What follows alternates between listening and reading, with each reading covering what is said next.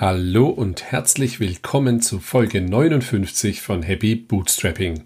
In der heutigen Folge habe ich mit Benedikt Voigt von Projo Berlin gesprochen, projo.berlin.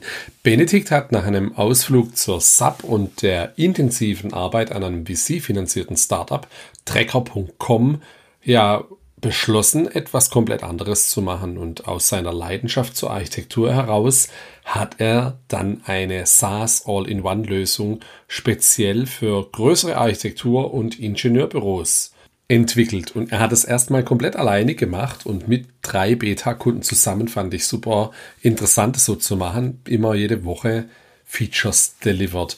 Heute hat Projo elf Mitarbeitende und macht über 100.000 Euro MRR, also Monthly Recurring Revenue. Ja, und der Erfolg gibt ihm auf jeden Fall recht. Fand es auch interessant, wie Projo mit der Community zusammenarbeitet, User Groups, Konferenzen und was sie alles machen. Und auch ansonsten eine wirklich interessante Geschichte, die er da aufgebaut hat, vor allem mit seinem Sub-Hintergrund dann so eine Art ERP für Architektur- und Planungsbüros zu bauen. Ja, und bevor es jetzt direkt losgeht, noch ein kurzer Hinweis. Der Matthias und der Manuel von Titan, die waren in Folge 46 zu Gast. Torwarthandschuhe, 12 Millionen Umsatz, spannendes Business. Und die beiden suchen einen E-Commerce Manager zur Unterstützung in ihrem Team, um ja ihre Shopify-Shops auszubauen und zu internationalisieren. Falls dich die Stelle interessiert, klick doch einfach auf den Link in den Show Notes oder schau bei Titan vorbei. So, und jetzt viel Spaß mit Folge 59 und mir und Benedikt. Hallo Benedikt. Hallo Andi. Einen wunderschönen guten Abend und schön, dass du da bist. Erzähl doch mal in deinen Worten, wer du bist und was du genau machst. Ja, vielen Dank. Ich freue mich auch sehr, hier zu sein. Ich bin der Benedikt. Ich bin der Gründer von Projo. Und äh, Projo ist eine kaufmännische Software für größere Architektur- und Ingenieurbüros. Und was kann ich mit Projo machen als Architekturbüro? Ja, es ist ähm, eine All-in-One-Lösung. Das heißt, da sind ganz viele hm, Teilbereiche äh, eines Büros enthalten von Angebotserstellung über Rechnungsstellung, die ganze Personalverwaltung, die Einsatzplanung eines äh, Architektur- und Ingenieurbüros bis hin zur Liquiditätsplanung. Das ist ja ganz schön umfangreich. Ich habe irgendwo auch den Begriff ERP für ja. Büros oder Planungsbüros gelesen. Das finde ich ein spannender Begriff. Aber wir reden ja später noch genau über das Produkt. Dann, und wofür steht der Name Projo? Projekt YOLO, Projekt, was genau bedeutet, steckt hinter dem Namen? Genau, sowas. Projekt Yo, Dojo. Ah, und okay. ja, und dann äh, äh, korrespondiert der Schriftzug von Projo natürlich noch schön mit dem Logo, ah, das man okay. im Podcast natürlich jetzt nicht zeigen kann, aber sich mal anschauen kann. Ah, ich verlinke ja auf jeden Fall immer alles, von daher kann sich jeder gerne anschauen. So, und äh, wie groß ist Projo heute, das Team, das Produkt, wie viele Kunden habt ihr? Redest du über Zahlen? Ja, wir sind äh, zwölf Personen. Wir machen aktuell 100.000 wiederkehrenden Umsatz pro Monat, also 100k MAA. Wachsen jährlich so 50 bis 100 Prozent weiterhin, aber langsam organisch. Und das Besondere ist, wir haben bisher noch keinen Kunden verloren. Und obwohl sie monatlich kündigen können, es gibt tatsächlich paar kleinere Büros, die aufgehört haben, aber die sind dann nicht zu einem Wettbewerber gewechselt, sondern äh, die haben gesagt, nee, die, äh, das ist aktuell äh, zu viel und sie nutzen gar nicht alle Funktionen, aber sag mal, unser Durchschnittskunde, unser Durchschnittskunde hat so etwa 30 Mitarbeiter und alles bei uns über 10 Mitarbeiter ist stabil und von denen hat noch gar keiner gekündigt. Ja, und in Summe haben wir so 120 Kunden aktuell. Wow. Und aktiv seid ihr aktuell nur auf dem deutschen Markt oder Österreich, Schweiz noch dazu? Nee, aktuell nur auf dem deutschen Markt und perspektivisch, ja, wollen wir ja gerne natürlich nach Österreich und die Schweiz und dann langfristig auch international, international leer. International, okay, ich verstehe. Ja, wahnsinnig spannend und, und Hut ab, das ist ja auch schon wirklich cool. Wie, wie bist du, bist du damals auf die Idee gekommen? Hast du einen Architektur-Background, einen Planungs-Background? Wie kam es zur Idee? Nee, ich habe mich schon immer für Architektur interessiert. Ich habe schon immer ein Fable gehabt, immer schon Architekturführer gekauft, wenn ich irgendwo anders gewohnt habe. Aber ich bin ursprünglich reiner Informatiker und war dann acht Jahre bei SAP. Dann habe ich auch etwas ganz Fachfremdes gegründet, und zwar eine Software für landwirtschaftliche Betriebe. Das mit einem Mitgründer, er und ich, wir hatten beide keine Ahnung von Landwirtschaft, mussten uns also erst einarbeiten, äh, haben also sehr kundennah gearbeitet, weil wir halt keine Ahnung hatten, brauchten ständig dieses Feedback. Und aus dieser Erfahrung heraus, Tracker.com hieß das, äh, die Software damals, vier Jahre habe ich das gemacht, aus dieser Erfahrung heraus habe ich dann nach vier Jahren äh, gesagt, ja, eigentlich kann man sich in jede Branche einarbeiten und dann wähle ich doch einfach mal die Branche, die mir persönlich so am Herzen liegt, nämlich die Architektur und auch die Architekten. Ich äh, habe es schon immer gemocht, mit Architekten irgendwie zusammen, ja, also zumindest äh, anfangs erstmal befreundet zu sein und dann auch gewünscht, mal mit denen zusammenzuarbeiten.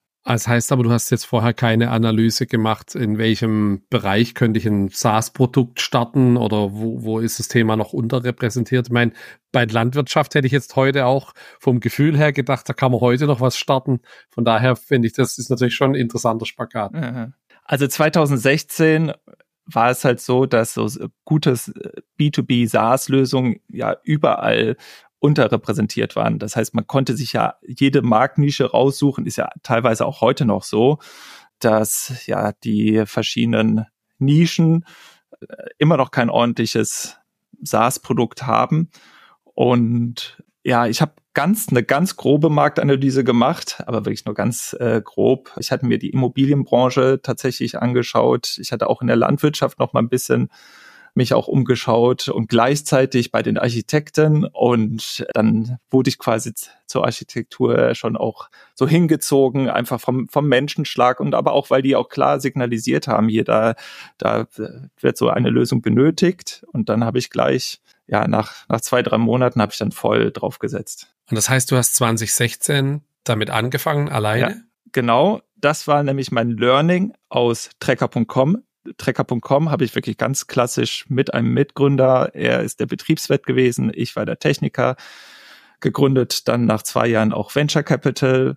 Und dann hat es leider nicht so geklappt. Ich bin aus Trecker.com raus und habe gesagt, jetzt mache ich es ganz anders und bin so einen ganz anderen Weg eingeschlagen, habe gesagt, ich möchte es alleine gründen und zwar so lange möchte ich auch mit Pilotkunden iterieren, bis so ein Product Market Fit übererfüllt ist und erst dann ganz langsam wachsen und auch äh, kein Venture Capital aufnehmen. So ist es bis heute, sieben Jahre nach der Gründung. Und mein Plan ist, das auch noch 20 Jahre weiter so zu machen. Wow. Aber das heißt, du hast am Anfang erstmal einen MVP gebaut oder ein bisschen mehr sogar, wie du jetzt beschreibst, bevor du damit public gegangen bist. Du hast zwei, drei, vier interne Kunden gehabt, die dir wohlgesonnen waren und hast mit dem an den Produkt gefeilt und von deinem Ersparten gelebt? Genau. Ich habe drei Pilotkunden am Anfang gefunden, die zwischen 15 und 50 Mitarbeiter hatten. Und mit jedem dieser drei Pilotkunden hatte ich den Deal, dass sie mich einmal pro Monat, äh, einmal pro Woche treffen müssen. Den einen also am Montag, den anderen am Dienstag, den anderen am Mittwoch und mir einmal pro Woche Feedback geben. Das waren halt dann die drei Geschäftsführer von diesen Büros. Und die müssen so lange nicht zahlen, bis das, bis die Software bei denen richtig läuft. Und ich ging anfangs davon aus, dass das so ein Jahr dauert. Letztendlich hat es so zwei Jahre gedauert. Und nach zwei Jahren lief die Software dann bei ihnen. Die, alle ihre Mitarbeiter haben dann in Projo gearbeitet und ja, schon, schon einen starken Mehrwert rausgezogen. Und dann bin ich erst nach und nach in die Öffentlichkeit gegangen. Und die drei hast du gekannt, weil du wusstest, hey, da hat die SAP-Einführung nicht geklappt von deinem vorherigen Job oder wie war das? Nee, die habe ich echt wirklich durch, durch Klinkenputzen Cold Calling erreicht. Ich habe so ungefähr 30 Büros angerufen und denen so meine Idee präsentiert und ja, da haben sich dann drei drauf eingelassen. Ja, ist ja auch cool. Weil es ja auch schon ein bisschen so ein Vertrauens, muss man ja ein Vertrauensverhältnis ja. aufbauen, wenn du die jetzt nicht kennst. Die geben da ihre Zahlen ein, ihre Financials. Und ja, da brauchen wir ja schon ein gutes Vertrauensverhältnis. Cool. Das waren vor allen Dingen so die, die ersten paar Wochen, die entscheidend waren. Die mussten das war ja den Druck, den ich mir selber aufgebaut habe. Ich wollte immer von einem Treffen zum nächsten innerhalb einer Woche alle Punkte umsetzen, die sie mir genannt haben. damit sie wirklich sehen, dass es Fortschritt geht, äh, gibt, dass es in die richtige Richtung äh, geht. Ich habe mir dann kaum Urlaub gegönnt, sondern wirklich pro Woche so 30 Punkte umgesetzt. Ne? Pro Treffen haben sie mir 10 Punkte gegeben.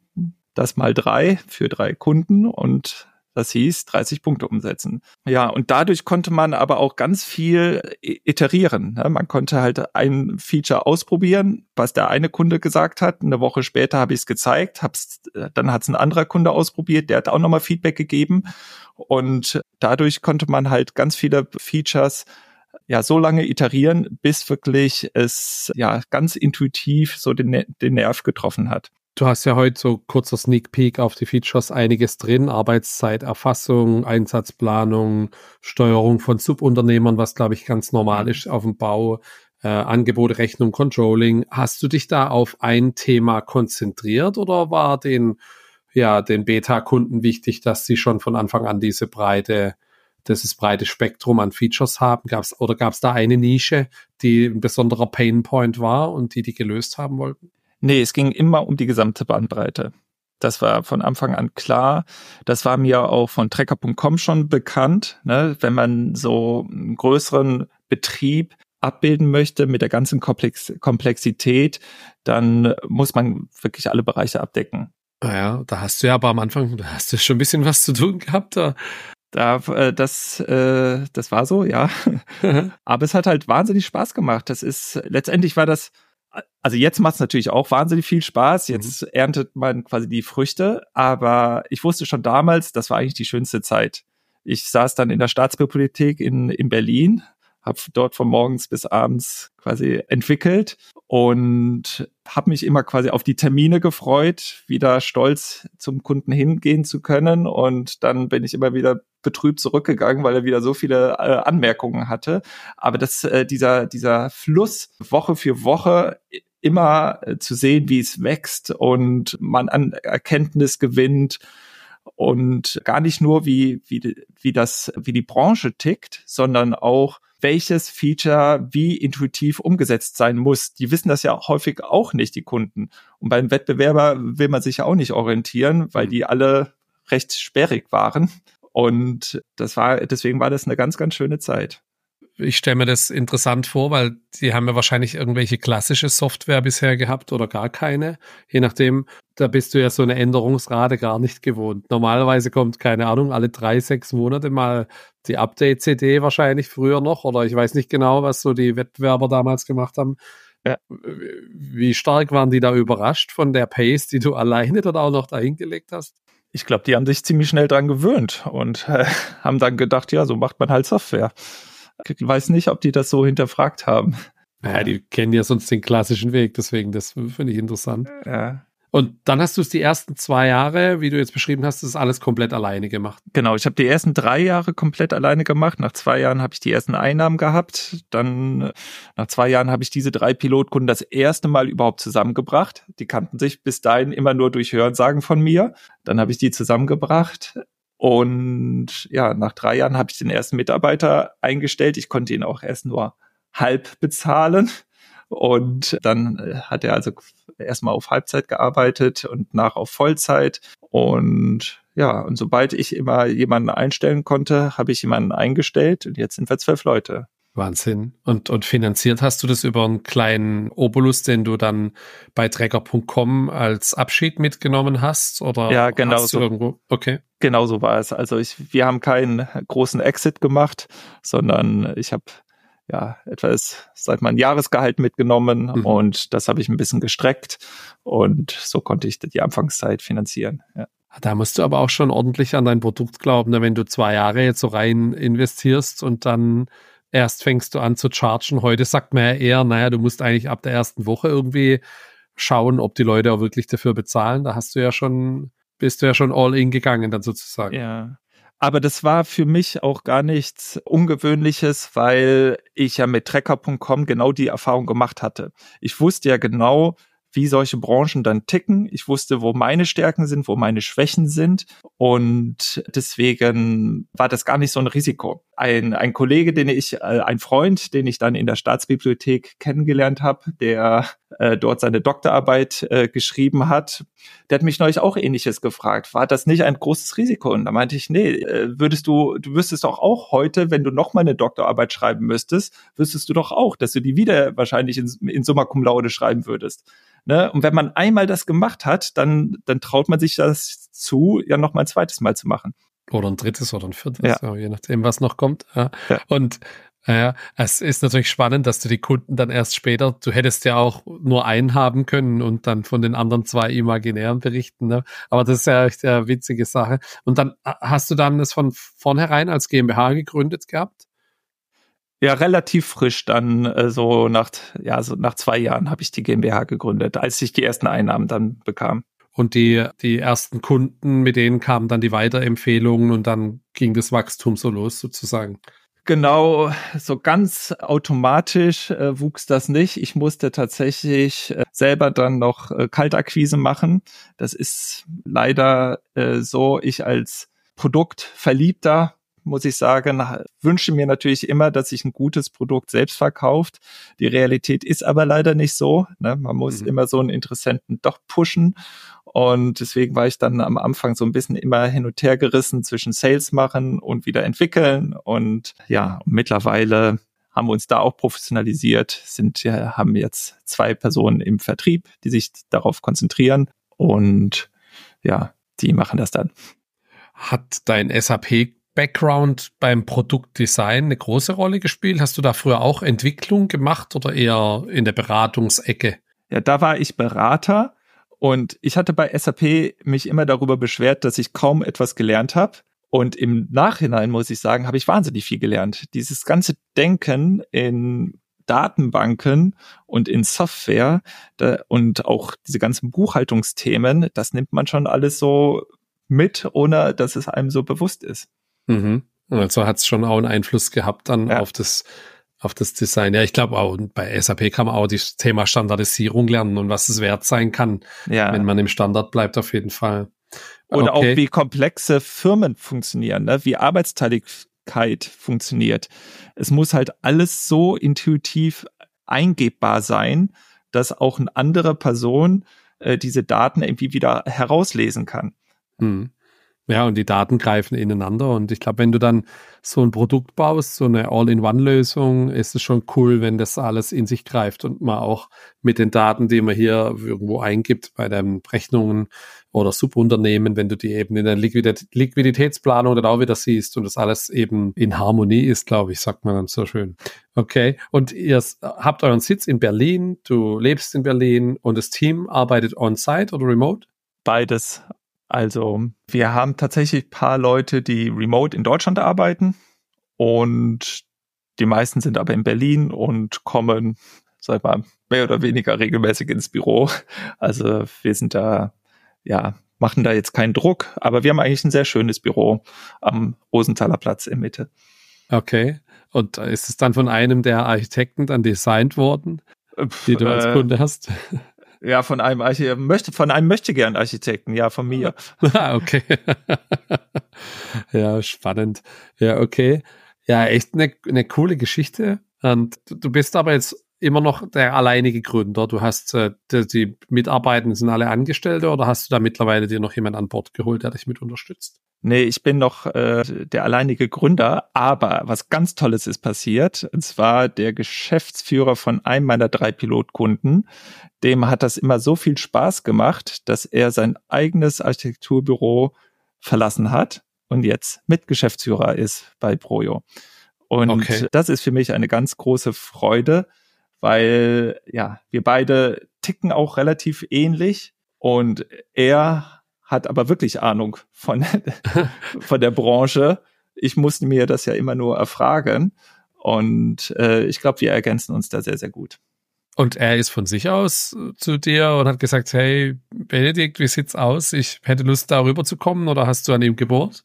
Ja, ich habe schon gebohrt und aber ich glaube, er hat auch selber Interesse dran und hat auch gesehen, diese Langzeitperspektive, die ich ihm da so geboten habe, dass ich ja, dass das äh, Ganze dann eigentlich ja international wird und dass, dass das auch relativ sicher ist, dass da auch gar nicht mehr so eine große Unsicherheit da ist. Das hat er dann auch gesehen, natürlich über die Jahre. Mhm. Und, und hat er sein Architekturbüro dann verkauft oder gibt es es noch und er ist nee. dort nur passiv, sondern ja. Genau, er ist dann noch Gesellschafter. Okay. Und aber ansonsten nicht mehr aktiv in der Geschäftsführung. Ja. Okay.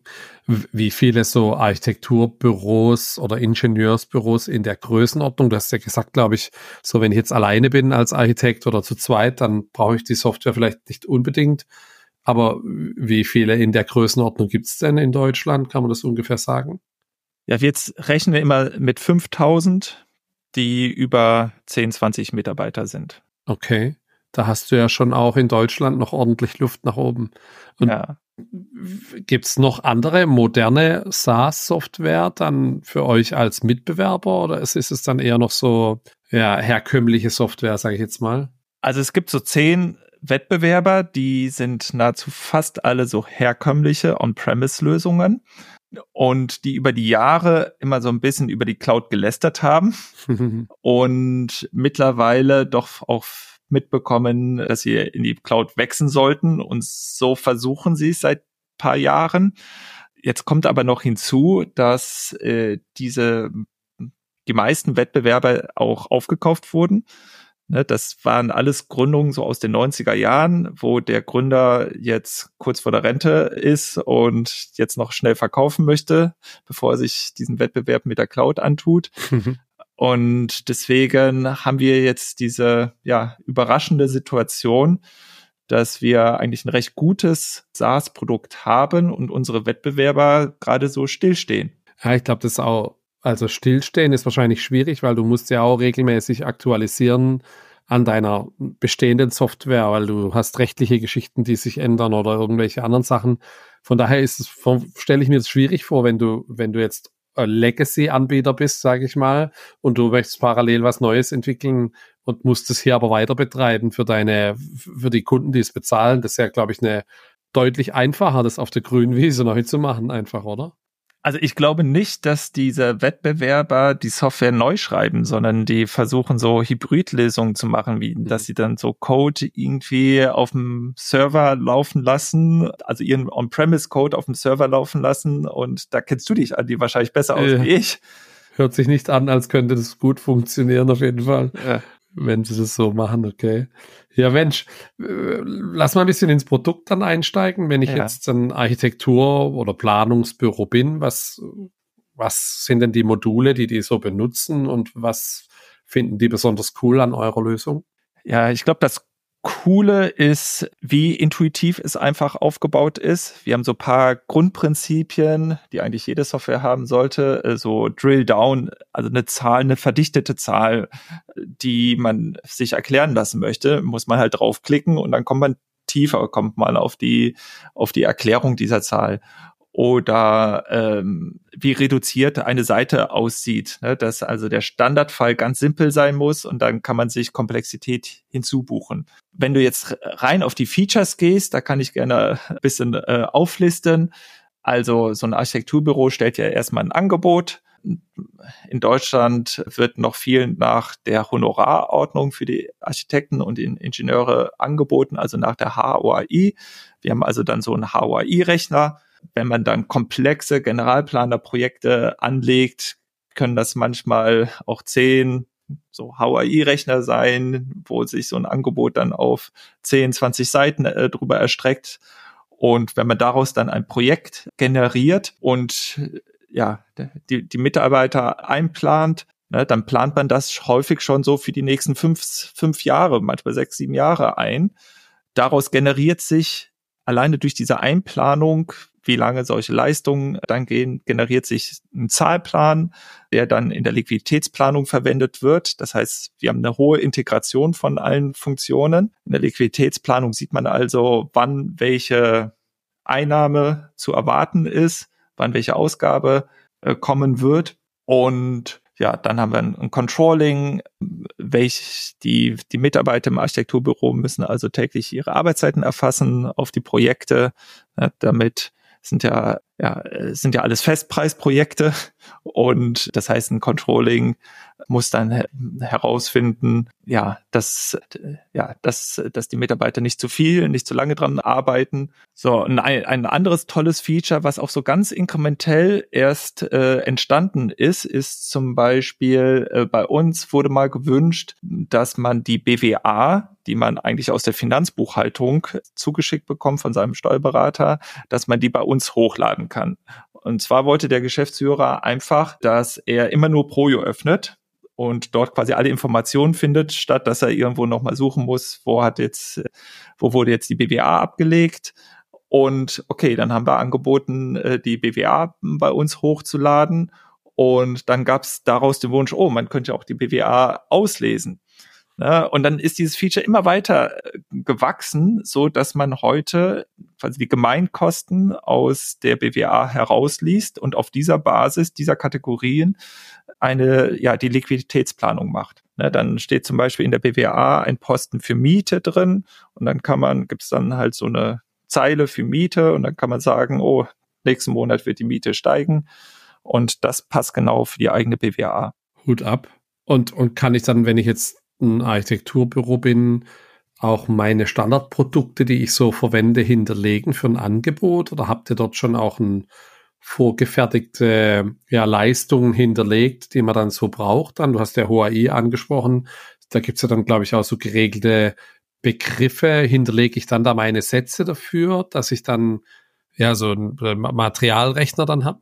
Ja, ein Mater Materialrechner ist jetzt bei uns nicht hinterlegt. Das äh, wurde noch nie gewünscht. Okay. Äh, kann ich jetzt auch gar nichts dazu sagen, äh, wie und wo die Architekten das eigentlich machen, weil äh, das hat ja auch weniger damit zu tun, wie die Architekten intern arbeiten. Nee, bin ich jetzt, weiß ich nicht. Okay. Ähm, wir haben zu den Anforderungen, was wir haben, ist so ein Feature Request Tool. Haben wir ein externes eingespannt, Kenny heißt das. Und da können quasi unsere Nutzer Feedback geben, welche Features sie wünschen und andere Nutzer können das sehen und hochvoten. Und das Tolle ist halt, dass das halt nicht nur unsere Ansprechpartner machen, sondern wirklich der ganz normale Nutzer. Architekt, der ganz mhm. normale mhm. Buchhalter, ja, der sagt, oh, ich muss jedes Mal diesen Umweg machen, könnt ihr das nicht so und so verbessern? Und das ist super hilfreich für uns, ständig dieses ganz kleine Feedback zu bekommen und das dann äh, schnell umsetzen zu können.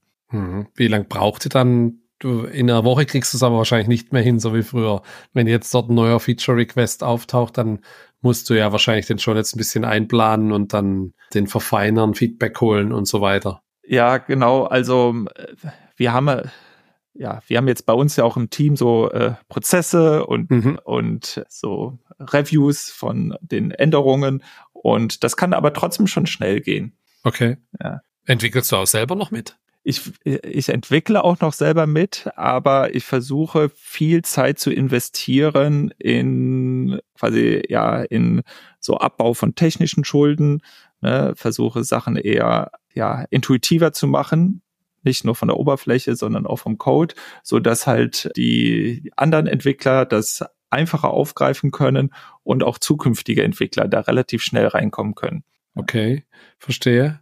Und äh, über den Preis haben wir jetzt noch gar nicht gesprochen. Wenn ich jetzt so ein zehnköpfiges Architekturbüro bin, kriege ich immer alle Module dazu, suche ich mir die raus, bezahle ich nur nach den Seats, die ich benötige. Genau, man wird, man bezahlt nur nach den Seats und ganz simples Preismodell. Wir haben eine monatliche Grundgebühr von 190 Euro. Die haben wir dafür eingeführt, weil wir die ganz kleinen Büros, die ein, zwei Mann Büros eigentlich gar nicht so bei uns haben wollen, weil sie andere Features benötigen. Ne? Wir wollen uns bewusst an diese großen Büros wenden, die ganz andere Features nachfragen und wir wollten das halt nicht vermischen. Das war mit so ein Learning, was ich aus Tracker.com mitgenommen hatte, wo wir eigentlich die ganze Bandbreite von landwirtschaftlichen Betrieben angesprochen haben. Und das war nicht gut. Besser wäre es gewesen, so eine ganz spitze Nische zu haben. Das haben wir jetzt bei Projo gleich am Anfang so festgesetzt mit der Preispolitik. So, und neben den 190 Euro Grundgebühr gibt es dann 40 Euro pro äh, Nutzer. Und zwar unabhängig davon, welche Rolle der Nutzer hat. Und wir haben auch keine Pakete, keine Module, sondern das ist ein ganz einfacher, simpler Preis. Und sind dann immer alle Mitarbeiter von einem Architekturbüro auch Projo-Nutzer? Du hast vorhin mal Buchhalter angesprochen, Controller. Also nutzen es dann immer gleich alle? Es nutzen nahezu alle, aber alle werden fakturiert. also ein Büro mit 30 Mitarbeitern, da äh, das ja kostet dann die 30 mal 40, 1200 plus 190 Grundgebühr, sind dann 1390, 1400 äh, Euro etwa. Und da kann es schon mal sein, dass drei, vier Leute nicht Projo nutzen. so eine, ein Geschäft, häufig gibt es so zwei, drei Geschäftsführer, einer, der sich eher um alle internen Prozesse kümmert und einer, der so nach draußen geht. Und der, der nach draußen geht, der schaut sich nicht immer Projo an. Und der Innenminister hingegen, der schaut da immer sehr genau rein. Ja, ja verstehe. Okay. Ah ja, ist ja, ist ja echt interessant. Dann hast du ja, ist es ja schon auch Kosten, die da für so ein Büro zusammenkommen. wahrscheinlich wird die, die andere Software, die du vorhin angesprochen hast, die wird wahrscheinlich auch nicht billiger sein, die herkömmliche. Ja, die ist, glaube ich, ein Tick günstiger. Aber unser Anspruch war von Anfang an, deutlich besser zu sein als die Wettbewerber. Mein mhm. Ziel war immer so dieses zehnmal so gut. Und selbst wenn der Kunde dann sich entschieden hat, Projo einzuführen, dass er danach noch positiv überrascht wird. Also das ist irgendwie so ein, so ein Anliegen von mir gewesen, ja, ihn, ihm nicht zu viel zu verkaufen und dann nachher ist er ein bisschen enttäuscht, sondern eher ihn noch positiv zu überraschen. Wenn du jetzt jemand hast, der von einer vorherigen Software kommt, kann, kann der seine Daten auch importieren lassen, dass er nicht alles wieder von Hand anlegen muss? Gibt es da so Migration? Ja, Genau, das, das ist möglich. Typischerweise laden die dann einfach ihre Datenbank hoch. Ne? Die Datenbank von diesen Altsystemen On-Premise-Lösungen laden sie bei uns hoch und wir haben dann so Standardregeln von diesen zehn Wettbewerbern, wie man diese Daten dann bei uns im Projo quasi einspielen kann und wir kümmern uns dann darum. Da hast du dann die Stammdaten und sowas importiert dann. Mhm. Die Stammdaten und vor allem die Arbeitszeiten, ne, wenn mhm. das so, okay. wenn das Büro 30 Jahre quasi Controlling-Daten gesammelt hat, ne, dann wollen sie natürlich noch viel mitnehmen, um zu wissen, welche Projekte sich wie gut rechnen. Ja. Ah, da importierst du dann die 30 Jahre historische Daten? Nee. Ja, so ist es. Mit Arbeitszeiten und allem ja. und dann. Ja. Okay, das ist ja der Wahnsinn. Damit du als Controller hergehen kannst und kannst über die 30 Jahre Projekte vergleichen dann. Ja, zum Beispiel. Ja. Oh, das weil das schlau. ist, weil es ja auch interessant ist, zum Beispiel, wenn man einen Dachausbau macht, ne, der ist dann, und man hat den letzten vor fünf Jahren gemacht, dann will man ja nochmal schauen, wie eigentlich so, ja, die, die, die Auslastungswellen waren, zum Beispiel. Mhm. Damit man dann besser planen kann. Ah ja, spannend, okay. Und hast du auch also ich bin hier gerade parallel auf der Website, aber eine App oder sowas gibt es dazu nicht jetzt für den, der dann vor Ort ist und die Bauleitung macht, um zu prüfen. Kann der das am Handy oder iPad genauso mitnutzen? Ist das so mobil optimiert oder gibt es eine spezielle App? Nee, eine App gibt's nicht, ist responsive und auch auf der Baustelle wird es einem eh nicht viel bringen, außer um seine Arbeitszeiten zu erfassen. Hm. Also unser Produkt ist eher wirklich für, für, für das Interne eines Büros gebracht, okay. gedacht. Ja. Das ist die, Nische, die Nische, auf die du dich konzentrierst und die ist groß genug, wie ich so höre. Ja, ja. Ja, echter Wahnsinn. Und dann hast du jetzt wahrscheinlich noch mit der Arbeitszeiterfassungsrichtlinie da sowieso, kommt nochmal ein ganz anderer Faktor mit rein. Mhm. Ja, die komplizierten Regeln in Deutschland, die machen es natürlich äh, schwer, aber umgekehrt helfen die auch, ja, eine, gute, eine hohe Hürde zu setzen, mhm. für andere Büros da reinzukommen. Es gibt ja zum mhm. Beispiel einfach wenig, es gibt einfach keine Startups, die in so eine Branche gehen, weil einfach das, die Hürden auch so hoch sind. Ne? Wegen den rechtlichen Geschichten oder weil die Prozesse so langsam sind teilweise, was so, oder was ist da die Hürde? Ja, weil es einfach ja sehr, sehr komplex ist nicht nur die, die Bauprozesse, HAI, sondern auch die ganzen Personalverwaltungsthemen. Man sieht ja auch, dass so ein, so ein Personio oder HR Works, äh, die konzentrieren sich ja auch sehr auf den Dachraum, weil sie das halt, oder ein Dativ, ne, das, äh, die, die können halt hier die, die hochkomplexen Ansprüche, die hier herrschen, können sie halt gut umsetzen und umgekehrt ist dann schwierig, für Außenstehende auf dem deutschen Markt Fuß zu äh, fassen. Hm. Aber so Richtlinien für den Bau und sowas gibt es doch eigentlich in jedem Land. Nur sind die halt unterschiedlich. Wahrscheinlich hast du jetzt die Schwierigkeiten, wenn du in ein anderes Land möchtest. Ja, genau. Also ich gehe aber trotzdem davon aus, dass es einfacher ist, okay. quasi jetzt in ein anderes Land zu gehen, als ein Startup aus diesem anderen Land nach Deutschland zu kommen. Mhm.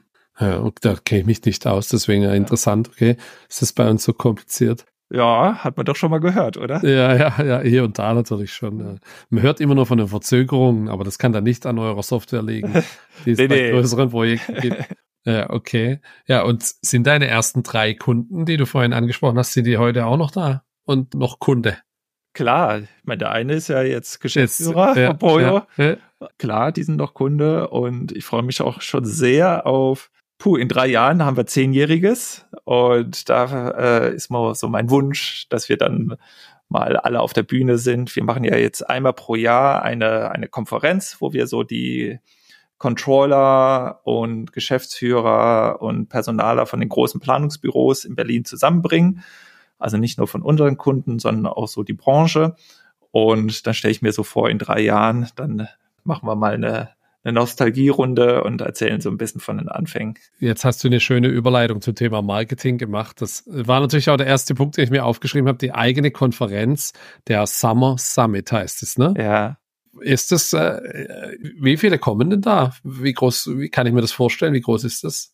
Ja, letztes Jahr waren äh, 150 da, davor im Jahr waren es 75 und davor ist es ausgefallen wegen Corona und ich gehe davon aus, dass es jetzt so ein bisschen, ja, dieses Jahr werden es wahrscheinlich so 200 Personen werden und warum wir das machen, ich würde sagen, das hat auch ein bisschen was so mit unseren Werten zu tun. Ne? Wir mögen diesen Kundenkontakt einfach sehr stark. Das ist die DNA, die ich, die von Anfang an bei Projo da war, dieses sehr enge mit den Kunden und äh, den Austausch auch zwischen den Kunden zu fördern. Und ja, diese DNA, die, die leben wir einfach auf dieser Konferenz. Ja.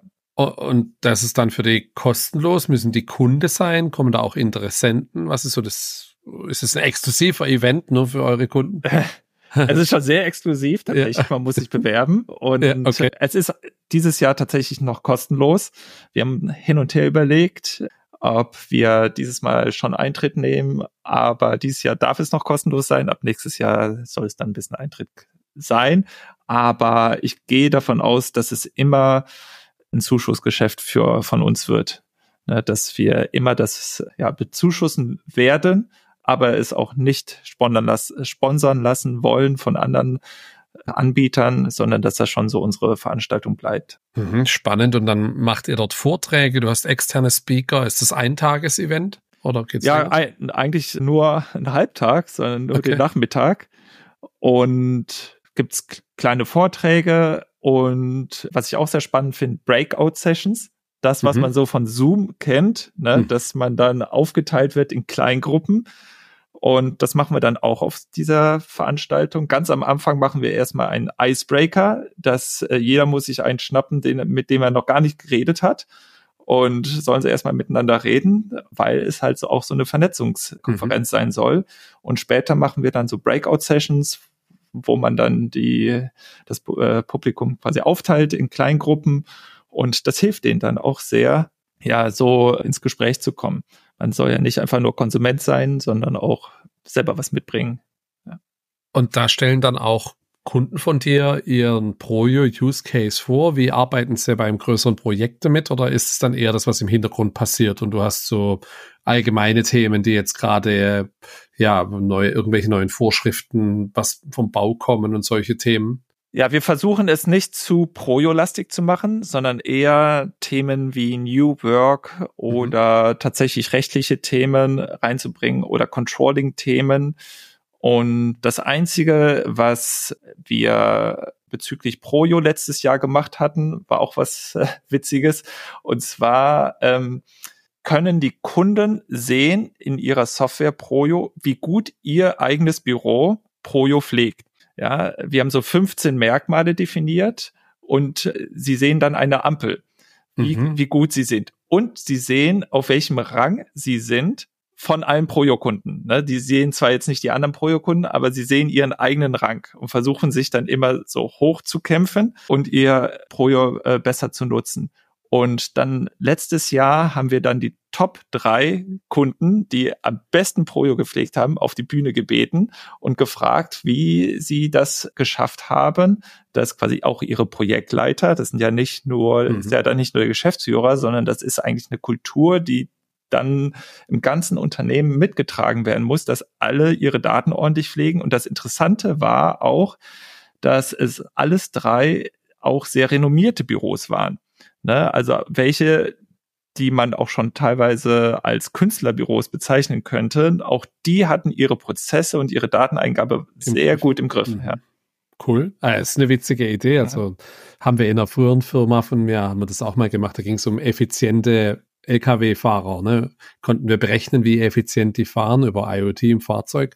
Und da gab es auch eine Fahrerliga einmal im Jahr für einen ganzen Monat. Und dann gab es zehn Fahrer, die konnten was gewinnen und da hast du richtig eine e- Effizienz-Challenge wow, gehabt. Okay. So, das war, geht ja auch so in die Richtung, ist eine coole Idee auf jeden Fall. Gamification. Ja, ja. ja brutal, war es schon eine Weile her, aber es hat damals schon, hat doch keiner von Gamification gesprochen, aber genau das war es tatsächlich. Ja. Okay, wie, wie kannst du das Produkt sonst noch vermarkten? Also wo, wo erreichst du jetzt über welche Marketingmaßnahmen kannst du Architektur- und Ingenieurbüros erreichen, die heute noch keine Projo-Kunden sind? Zeitschriften oder was? Wo kommt man da so ran? Ja, Zeitschriften haben wir mal versucht, hat nicht so gut geklappt. Was wir jetzt gemacht haben, ist, wir haben eine Broschüre gedruckt, die aber sehr ungewöhnlich aussieht, behaupte ich mal, jetzt nicht Hochglanz, sondern dicke Pappe Mhm. Also das, was Architekten als besonders empfinden. Und die haben wir jetzt einfach mal an 2000 Büros verschickt. Und bin ich mal gespannt auf die, auf die Rückmeldung. Jetzt äh, zum Jahresanfang, also du hast noch kein Ergebnis davon. Ganz genau. Keine, okay. Ganz genau, ja. Okay, ungewöhnlich, aber ist, glaube ich, schon auch was, womit man auffallen kann. Und dann, ja. okay, machst du noch Cold Calls dann auch? Cold Calls machen wir auch, aber nicht ganz so viel. Ich glaube, dass es durchaus funktionieren würde aber man muss dann halt auch so der Typ dafür sein. Okay. Ja. Was gibt's sonst für Maßnahmen? Gibt's gibt's einen Architekten-Podcast, äh, wo ja relevant ist? Kann man in sowas Werbung schalten? Funktioniert das? Mal Online-Magazine? Funktioniert bestimmt. Danke ja. für die Ideen. Ich glaube, ich glaube, wir haben einfach sehr viele Sachen noch gar nicht so so gemacht. Ja. Gibt es einen Architekten-Podcast, den man so hört? Gibt es, gibt, gibt es, es ja? gibt sogar Architekten-Influencer und oh, okay ja, es gibt Verbände. Was wir auch manchmal machen, sind so äh, Community Dinners, dass wir in einer Stadt dann unsere Kunden einladen zum Dinner und noch paar Interessenten. Und vor allen Dingen, wir haben halt paar auch bekannte Büros als Kunde. Und wenn man sagt hier, und die kommen ja auf jeden Fall, die haben ja Eigeninteresse, mhm. äh, auch enger dann mit uns zu sein. Und wenn wir dann so ein Interessent sagen, hier, der und der ist da, dann zieht das natürlich auch. Ja. Und dann haben wir so eine Runde von 20, 30 Leuten zusammen. Und das passt auch wieder sehr gut zu unserer DNA. Mhm. Ah ja, und, und noch eine andere Institution haben wir. Wir haben einmal pro Monat äh, unsere User Group. Und das okay. machen wir ja schon tatsächlich seit, ja, seit 2019, Anfang 2019, also seit fünf Jahren, dass wir einmal pro Monat per Zoom-Konferenz quasi so unsere Kunden zusammenbringen und dann stellen wir so die neuen Funktionen vor, diskutieren die mit den Kunden und äh, haben auch immer noch ein separates Thema, wo wir dann auch in zum Beispiel Breakout-Sessions dieses Thema diskutieren. Wie zum Beispiel, welche Software zum Dokumentenmanagement sie in ihren Büros nutzen. Ne? Hat jeder, jedes Büro andere Erfahrungen und dann bieten wir so diese Austauschplattform dafür. Mhm ist die Fortführung von deinem initialen persönlichen Treffen mit den ersten drei Kunden, die User Group sozusagen. Ja, ja. Das ist ein bisschen unsere DNA und mein, ja, Mitgeschäftsführer, der, der Arne Semmler, der hatte auch groß Gefallen dran und das passt einfach sehr gut zu uns. Hast du dann auch viele Neukunden, die über Weiterempfehlungen kommen von bestehenden Büros? Ja, das kommt auch sehr viel weil das halt so ein nischiger Markt ist. Die kennen sich ja alle untereinander. Mhm. Und deswegen gibt's da auch immer regelmäßig Weiterempfehlungen. Das heißt, obwohl die jetzt im, keine Ahnung, im operativen Geschäft vielleicht Konkurrenten sind, empfehlen sie dann trotzdem dein Tool weiter. Ja, weil die haben ja dann, die haben ja zusammen studiert zum Beispiel, mhm. äh, gehen ab und zu mal ein Bier trinken, sind natürlich Wettbewerber, aber klar, man auf einer anderen Ebene mhm. sitzt man dann doch auch gemeinsam im Boot. Ja, interessant. Ja, jetzt hast du noch den eigenen Vertrieb angesprochen. Der macht dann, der betreut dann diese Community Groups oder User Groups, ein bisschen Outreach und weitere Dinge. Ein Newsletter gibt's noch, habe ich gesehen. Den kann ich auch als Nichtkunde abonnieren. Kannst du auch als Nichtkunde abonnieren. Aha. Und ein bisschen Social Media, LinkedIn machen wir. Mhm. Ja, das war's, würde ich mal sagen. Ja. Ah ja, aber scheint ja, der, der Erfolg scheint ja recht zu geben, auf jeden Fall. Ja. Technologie-Stack würde mich noch kurz interessieren. Da habe ich ein bisschen was gelesen, aber euch auf der Seite, aber jetzt bist du ja selber der Techniker, der es aufgebaut hat. Hat er sich verändert? Ist noch das die Technologie, mit der du damals angefangen hast? Und auf was für ein Tech-Stack ist Projo gebaut? Ja, wir sind ein großer Ruby on Rails Monolith. Mhm. Und bei, das ist auch mein Learning aus Trekker.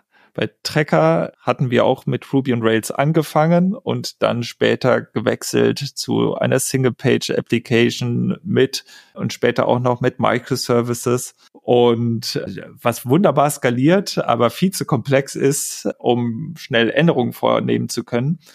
Und deswegen war ich von Anfang an großer Befürworter, hier einfach nur diesen Monolithen zu haben und hatte immer schon so ein bisschen befürchtet, wenn wir jetzt wenn das Team wächst, ob dann alle diese Idee mittragen.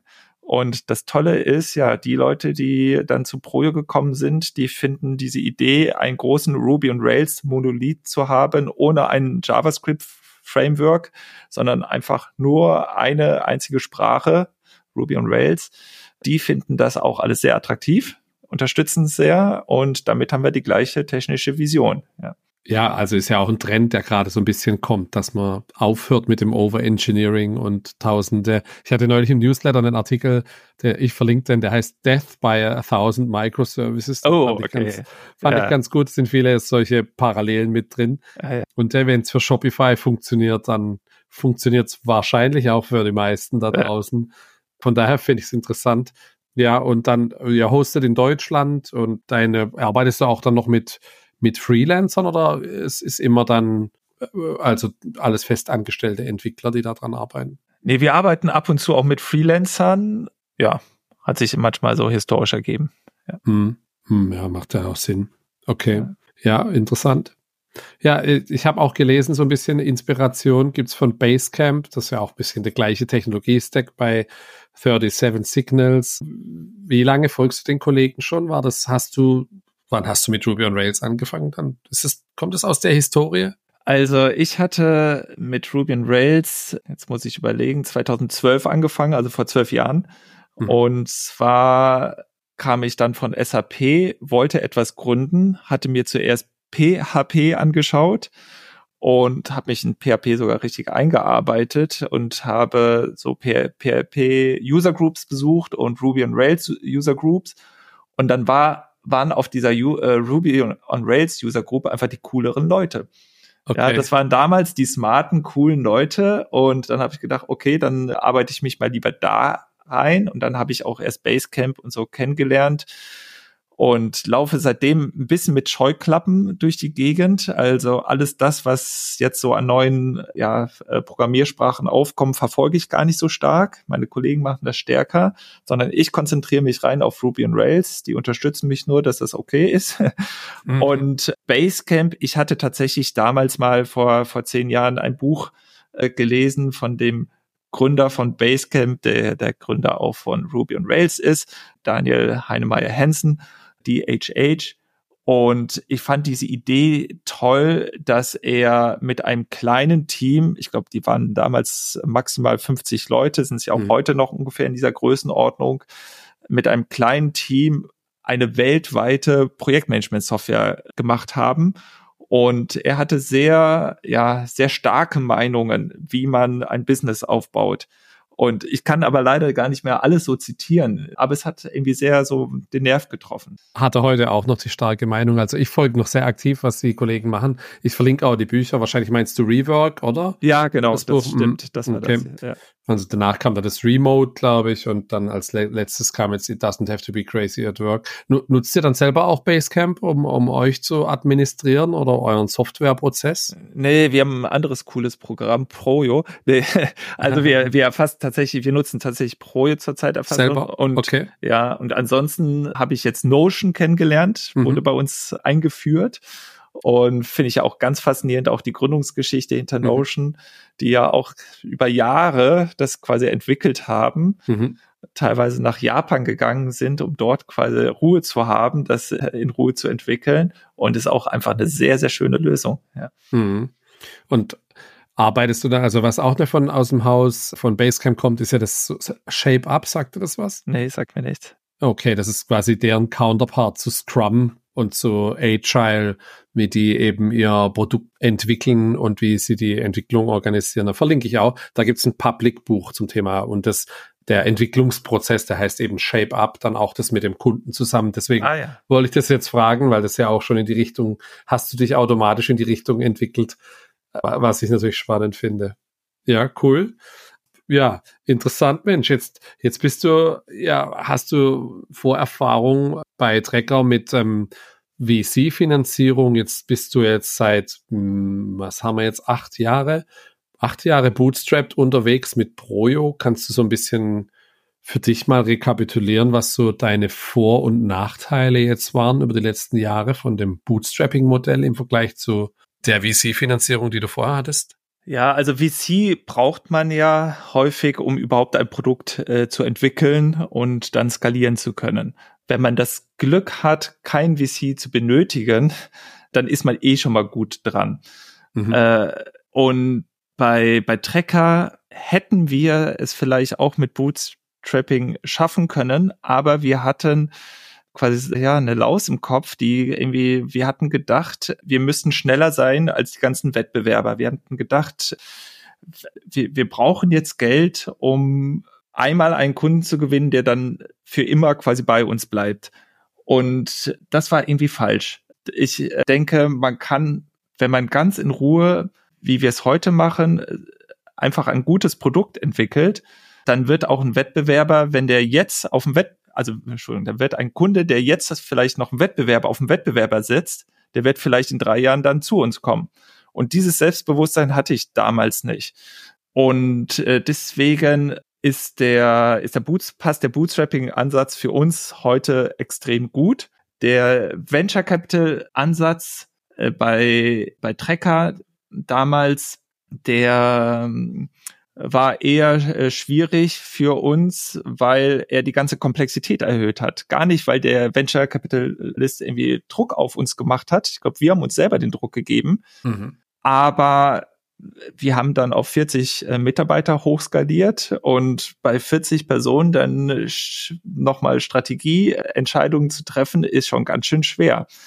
Oder auch techno technologische Entscheidungen zu treffen, ist auch ganz schön schwer. Und deswegen war es mir dann wichtig, bei, bei Projo erstmal sehr lange klein zu bleiben, die Grund die, die strategischen Grundlagen äh, äh, festzulegen. Und ich hatte am Anfang auch nicht ausgeschlossen, eines Tages vielleicht doch Venture Capital aufzunehmen. Und jetzt nach sieben Jahren sage ich ziemlich klar, dass ich mir das überhaupt nicht mehr vorstellen kann. Kannst du dir gar nicht mehr vorstellen? Nee. Auch jetzt so, um, um jetzt zum Beispiel, keine Ahnung, die Internationalisierung zu machen oder sowas? Nee, das, also sobald man einen Venture Capitalist ja drin hat, will der ja nachher sein Geld zurück. Hm. Das heißt, man muss ja dann irgendwie einen Exit machen. Und das ist jetzt so ein bisschen mein persönlicher Traum.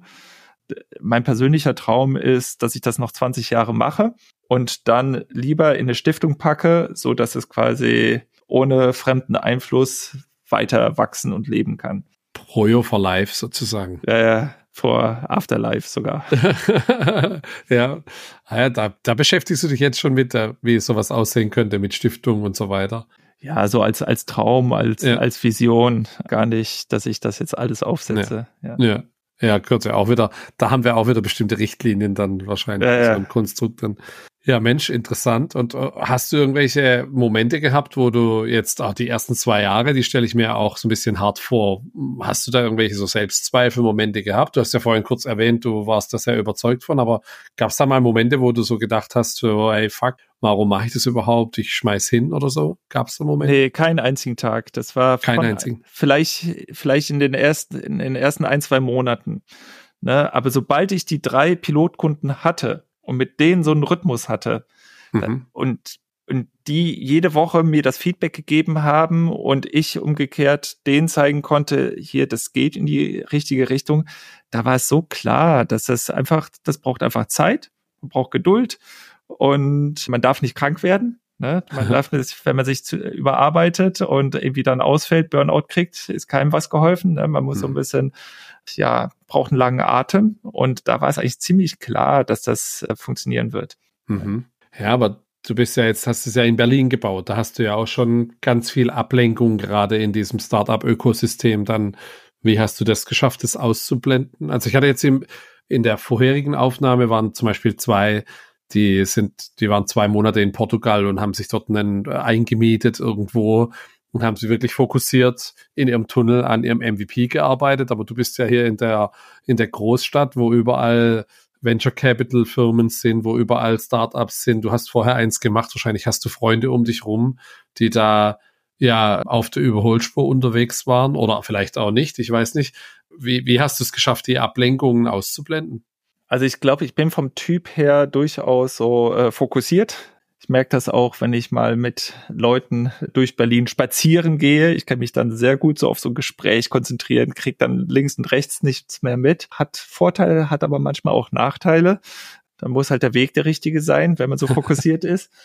Und ja, und ich glaube, was viel dazu beigetragen hat, war auch, dass Tracker.com nicht funktioniert hat. Ne? Wäre das ein erfolgreicher Exit gewesen, dann wäre ich, glaube ich, in diese Falle getappt, dann quasi auch für Konferenzen nachgefragt zu werden und dann die Geschichten zu erzählen. Und dadurch, ja, dass es dann nicht geklappt hat, hatte ich so dieses starke Bedürfnis der Welt zu zeigen, dass ich es kann. Und das hat mich dann ein bisschen zum Fokus dann getrieben. Da hast du dann auch eine hohe intrinsische Motivation gehabt, glaube ich, nennt man das. Ja. Mhm. Ja, wahnsinnige Geschichte. Du hast du noch andere Nischenideen im Köcher, die du sonst umgesetzt hätte, hättest, wenn das mit äh, Planungssoftware nicht funktioniert hätte? Also Ideen gibt's da draußen genügend. Also eine Idee hat mir mal jemand berichtet, fand ich auch sehr hübsch, und zwar Wasserschäden. Ja, mhm.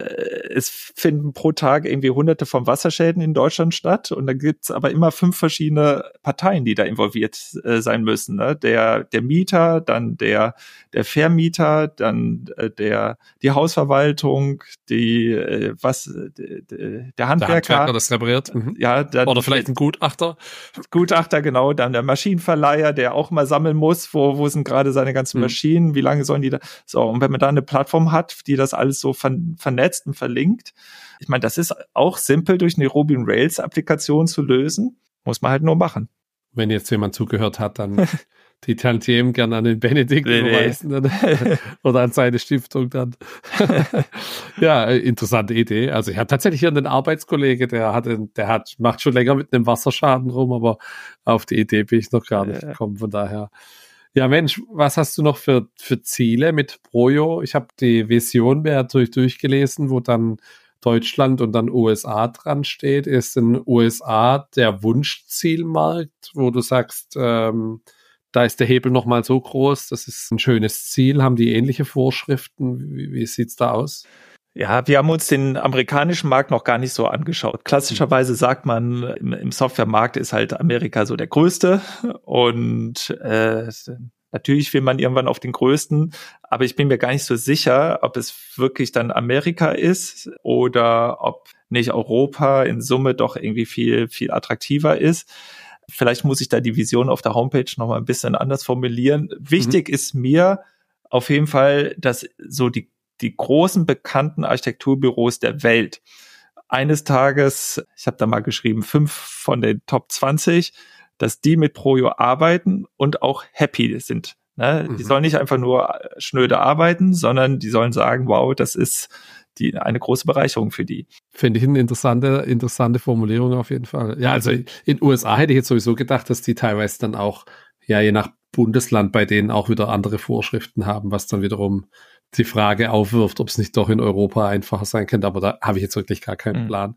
Ja, Benedikt, Mensch, wahnsinnige Geschichte und super erfolgreich. Ich finde es echt genial. Sucht ihr, ihr habt ja auch eine Karriereseite, suchst du aktuell noch Unterstützung und wenn, in welchem Bereich? Also, äh, wir freuen uns immer über Bewerbungen, aber aktiv suchen wir jetzt nicht richtig. Also Ruby on Rails Entwickler, wenn eine gute Person, die gut zu uns passt, anklopft, sind wir sehr interessiert.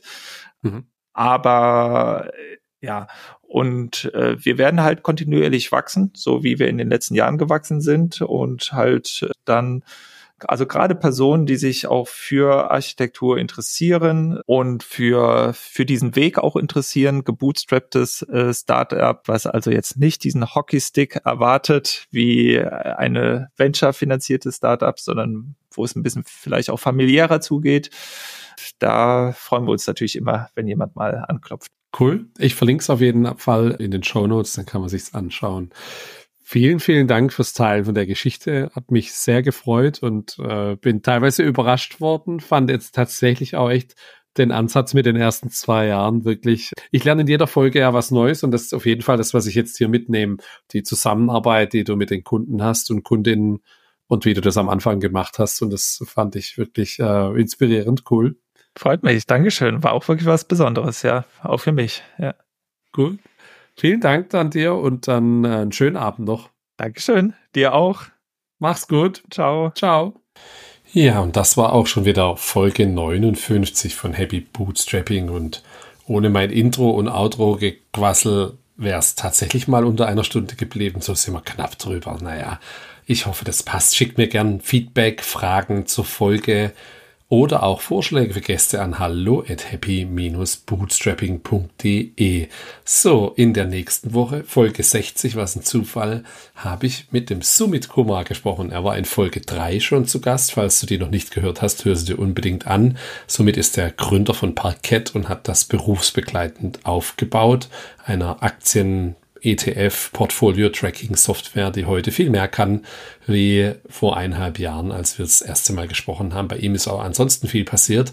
Deswegen haben wir ein ausführliches Update gemacht. Und das gibt's dann nächste Woche.